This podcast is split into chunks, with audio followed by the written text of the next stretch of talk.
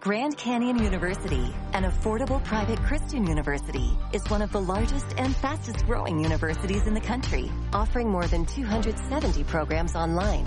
In addition to federal grants and aid, GCU's online students received nearly $130 million in institutional scholarships in 2022. Find your purpose at Grand Canyon University. Private, Christian, affordable. Visit gcu.edu slash myoffer to see the scholarships you may qualify for. Everything she does is magic. That's great for Leslie. Quick question for you before we get to the Hall of Famer, the beautiful Leslie Visser, who I love dearly. My wife Danielle loves her too. What player spent his first three years in Golden State, then ended up getting traded to the Boston Celtics as we get ready for the Warriors and the Celtics later on tonight, where he became a mainstay along guys like Larry Bird, Kevin McHale, and others? Want to take a guess at this? Uh, I, I got it. who is it? I know it. Who? The Chief, That's right. Robert Parish. Exactly right. Parish got dealt to Boston. McHale got drafted. Joe Barry Carroll went to Golden State. Love Robert Parish. Yeah, he was cool. He didn't say much, and uh, but he was perfect for that team. And uh, talking about, of course, the Boston Celtics. This little girl from Quincy, Massachusetts, who used to dress as Sam Jones on Halloween when other little girls were dressed as Mary Poppins, they say. Uh, she has gone on to have an unbelievable career, inspiring so many young ladies that I know. People like Amber Wilson, Joy Taylor, uh, thousands of others, even our in-house counsel here at the station, Red Apple, Emily Pankow. Every woman and man loves Leslie Visser. What a phenomenal career, and highlighted last week by getting a Lifetime Achievement Emmy Award. This after becoming the female, first female to make it to the Pro Football Hall of Fame back in 2006. With all that said, here she is, the exceptional Leslie Visser. Good morning, Leslie. How are you? Oh God! Hi guys, thanks for that. Couple things on Robert Parish.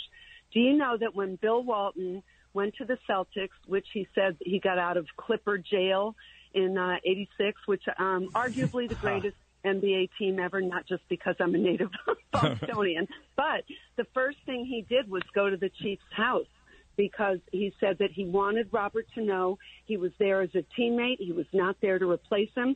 And when Parish went into the Hall of Fame, he had Bill Walton as his presenter. Wow, how about that? Yeah, he was one of his uh, backups there. We'll get into this Celtics Warriors series uh, later during this conversation, but again, uh, I contacted you. We spoke uh, on Monday on the holiday. It was a great conversation. Danielle jumped on the phone too to talk about this award you received last week, this Lifetime Achievement Emmy Award, which is a huge, huge honor, along with your Hall of Fame stuff.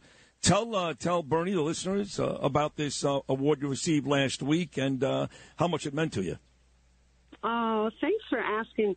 Um, it's really enormous. It, for me, it's the equivalent of, of going into the Pro Football Hall of Fame, totally unexpected. Uh, when I went into Canton, John Madden wrote me a letter, and he said, The Hall of Fame, you can't be born into it, you can't buy your way into it, you have to earn it. And this was so shocking to me. Sean McManus, as you know, our chairman of sports at Yep, CBS, know him well. he called to, yeah, great guy, and he called to tell me and the interesting thing is they don't give it out every year, but his father won the first one, Jim McKay. And all the winners of this, all the men who've won it before, they're just what we all love. They're storytellers. It's Jim McKay and Curt Gowdy, who I grew up listening to call Red Sox games on my cheap transistor. And it's Jack Whitaker and Dick Enberg and Verne Lundquist. So it was really overwhelming to me. And the w- most wonderful memory I'll ever have is at the end of it, my speech, my thank yous. I said that, you know, I'm the first woman, but I won't be the last. And so I asked all the women in the business, whether you'd worked with me or not, to stand and let's celebrate each other. Oh, that is beautiful. That is really beautiful, Leslie. Nobody deserves it really more than you. Uh, you are a legend and icon in the business, and congratulations on it. Uh, so, Leslie, listen, let's uh, Sid alluded to it. I'm into it big time. I love the series. Uh, uh, I mean, I love watching the Celtics throughout the playoffs. And uh, so, uh, uh, uh, aside from being a Bostonian, the Celtics are going to be tired. The Warriors have been rested, well rested. Did this, but I think the Celtics are more, as Bill Bill O'Reilly just used the word, motivated. I think they're motivated. They're scrappy. They're tough. I think they're going to take uh, take the Warriors and beat them in the in this series in, in seven games. What do you think? Well, the seventh game would be out there, but the Celtics don't care about. No, they don't. They win. Yeah. Yep. They win them, but it's uh, it's just a beautiful matchup because the Celtics defense is is going to go down as one of the great defenses in the history of the NBA, and they do all that switching. You know, their problem will be if the Warriors can slip past all the defensive switching, but I really think they're built to beat the Warriors. Uh, you know, if it becomes a deep game, then clearly, you know, Steph out there. Remember when Hank Stram used to say, "We'll be throwing coming off the bus." That's what I feel. That's what I feel about Steph. It's like he he must get dressed in the locker room and then he walks out and shoots it. But uh, I really, I think, um, you know, I I think Poole's defense for them is great. Um, I mean, his offense is great, but defense is not so great. And the Celtics, I think every single Celtics got at least one vote for Defensive Player of the Year, which is saying something. No, they are. They're a great defensive club. But like I told you on the phone a couple days ago, this is not our grandfather's Celtic team. I'm sorry, but any one of those Bird teams, certainly the Bill Russell teams, they beat this team by 40. So uh, the NBA has changed quite a bit. They are very good defensively. They've got a shot at winning, like Bernie talks about. But this is not the NBA I grew up and loved not that many years ago. But I want to move on. Uh, about a month and a half ago, But I have to tell you, Yeah. I have to tell you one thing about the way it's changed. Yeah. Because the, um, my first television assignment for CBS, can you imagine this, was the iconic Celtic Lakers series in '84. Yes. I mean, I I covered it all for the Globe, but that was my first TV. And to, just to show, when people say, "Well, really, how is the NBA different?" I always say, "Well, after Game Three in the Forum of that series, that's when the Celtics were terrible." And Bird said, we're playing like sissies. And they went back to the garden, and that's where McHale clothesline Rambis. Yes. And do you know, I mean, now you'd be out of the league, right? I mean, Rambis's Right. legs were facing up, the, up at the net, and that was a two-shot foul. Yeah. No, listen, listen. Those days, Oh, the, look. the Knicks would play the Pistons to be 84-82. Now you got that score at halftime. A lot of these NBA games, so it it has changed quite a bit. Uh, The Celtics kind of a throwback because they do play defense. But about six weeks ago, I went to a dinner. Uh, John Catsimatidis, my boss. Uh, the great John Catsimatidis invited me to this. yep.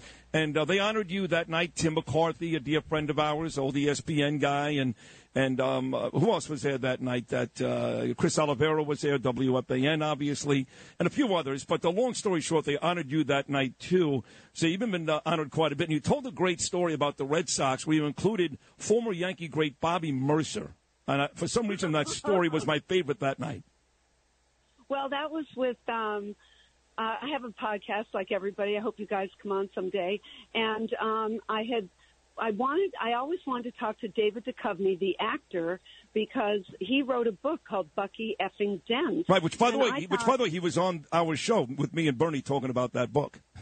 Oh yeah, well then Yeah. you guys know the whole thing. Yeah. But I thought he was a Red Sox fan when I saw the title of the book, and it turns out he thinks the Red Sox are a joke. He hates the Red Sox, and he actually on the podcast he said he thought Fenway was a little league park and they shouldn't be allowed to hold World Series there. I couldn't believe it. And then he said, but he comes by his passion honestly because as you know, many people now don't know that the Yankees really were not good there for a long stretch.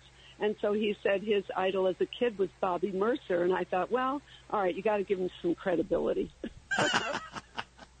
Great story. Uh, so listen, Leslie, uh, the New York Rangers. I mean, uh, we're here in New York. They won last night.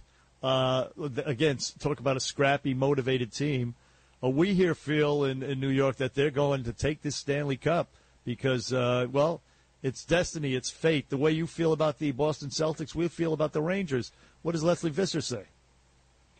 I think it's amazing because if I recall, didn't they almost lose? Weren't they struggling in the first round? Yeah, they were down. They were down Oh, three yeah. games to one. Yeah, yeah. Yeah, and I mean, here they are. And last night they looked like it, playing a JV team against the best goaltender that Right. they faced. So no, I think, and you know, I'm I'm really well. Part of I think part of my success has been the blessing of being born in Boston. My childhood was Ted Williams, Bill Russell, and number four Bobby Orr. So it's Oof. like, I, I mean, I don't know how you can be born to that, and then of course, I, I always say about left field in Fenway, it's like a land grant. and you know, then Williams gave it to Yaz, uh, and it's so um, I don't know, it's uh, it was just a, a privilege. But hockey in person, I don't you think it's the best sport? It in is. Person? It is in person. And Bobby Orr, of course, still that picture is so iconic of him, of course, being body over the ice. But what's funny about that is you talk about as a kid Bill Russell, Ted Williams, Akal Yastrzemski, Bobby Orr. And of course, there were no very good New England Patriots. They, lost that Super Bowl with Steve Grogan and Eason to the Bears. They got blown out. Ray Berry, of course, was the coach. But the greatest of all came later in Boston. He's now in Tampa Bay and about to get $400 million to be an announcer, and that's Tom Brady. So when you were a kid, you couldn't even appreciate Patriots football, and he comes on and at least arguably, including Bill Russell, becomes the greatest player ever to play a sport in the city of Boston.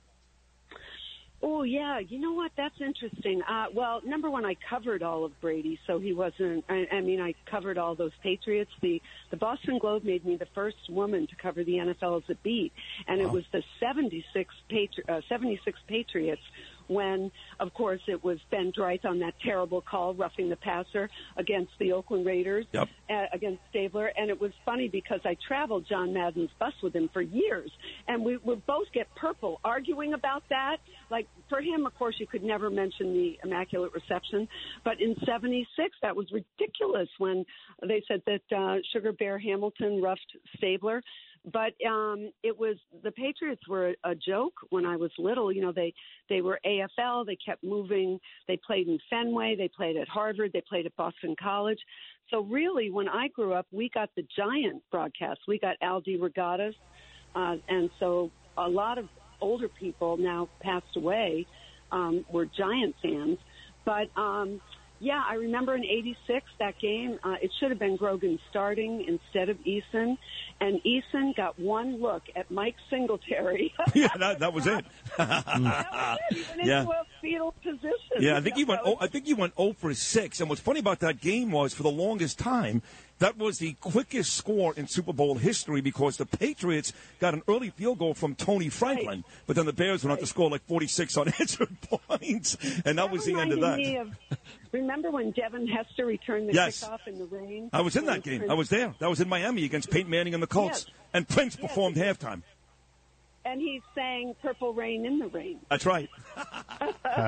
but it it was um but Brady you can yes you can make the argument except Bill Russell I believe is the greatest champion right 11 rings he has more rings than fingers back to back titles at San Francisco and Olympic gold so I think Bill Russell is the greatest champion in American history Well, speaking of champions, Leslie Visser, you yourself, uh, you broke a lot of glass ceilings. A lot of women in sports these days, in sports uh, media. But uh, back in the day, not so much. Uh, uh, what was it like for you? I mean, was it difficult? Did you really meet with some opposition? Uh, you know, tell us about that. Oh yeah, I, I have some well-earned scar tissue. I was I was really um, I had an attitude of gratitude, so I, I just couldn't believe I'd wanted to be a sports writer since I was ten when the job didn't exist for women. So I I was so appreciative, but um, yeah, there there were no provisions for equality. So my first five years, I think, covering uh, the NFL, I had to do all the interviews in the parking lots. So it would be like John Madden used to tell me I was caught in a two-way go. You know, that's where a defender decides, Right. defensive back, you know, which way do I go here? So I would either have to say, oh, should I get Terry Bradshaw getting on the bus uh, from the parking lot after you know the game and all the interviews in the locker room, or do I go over there to Steve Grogan, who lost the game, but I write for the Boston Globe, so maybe the Patriots fans want to read about that. So it was, and and I had. um I understood that it was new to all of them too, but I remember once Dale Murphy, uh, he made me the bad guy because at a, after a playoff game, Dale Murphy said, "If she comes in the clubhouse, I won't talk to anyone." Wow.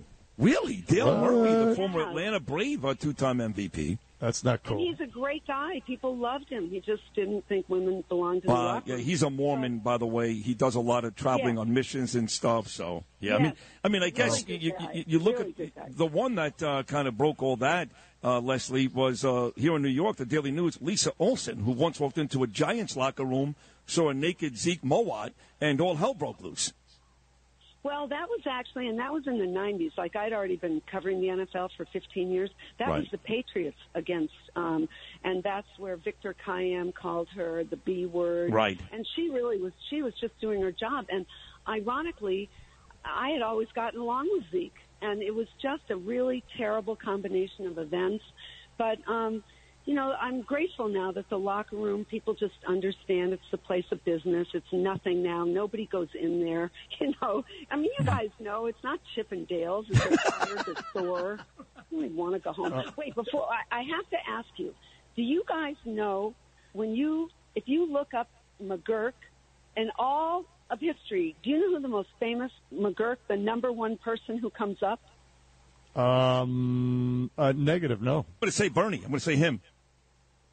Bernie. Yeah. Get out of town. me? Is that right? on. I mean, Wow. come on. That's big. That is big. That that is uh, pathetic, but I got to check that out myself. That's very Well, interesting. listen, it's better than me. When when you put Rosenberg in, my aunt and uncle Julius and Ethel come up first. that is no, that that is. Well, what about your? Oh, your cousin isn't Rosenberg, right? The mayor or the governor? No, he that's yeah Coleman. That's Norm Coleman in Minnesota. Yes, he Right, he was right, both. right. He, he was the mayor of St. Paul and the senator from the great state of Minnesota. We uh, listen. I love you. I called Jeff DeForest. I said, put me in touch with Leslie because I have to congratulate her on this on this epic award last week, and it's great having you on the show. Me and Bernie both love you to pieces. Uh, you're the nicest and smartest lady in the history of media. So congratulations to you. It could not happen to a nicer person. yes, indeed. Oh, I love you guys. Will you call me again? Yes, we will. We promise. Thank you, Leslie. right. Thank you. Congratulations. I love you too. We Goodbye. love you too. The great Leslie Visser, Hall of Famer, and just last week received the Emmy Award, Lifetime Achievement Award. No more decorated woman in the history of media and sports than the great Leslie Visser. If you had an accident, trust Gabo Law, personal injury and medical malpractice attorneys with decades of experience who will provide the attention you deserve and deliver the best possible results in the shortest amount of time. Gabo Law has recovered millions for their clients and they will be able to help you. But don't take our word for it. Read their five-star reviews from former clients on Google, Avvo, and Facebook. Call Gabo Law today, 800-560-0214 for a free consultation or email them at info at gabolaw.com. That's G-A-B-O law.com. Gabo Law, where winning is no accident.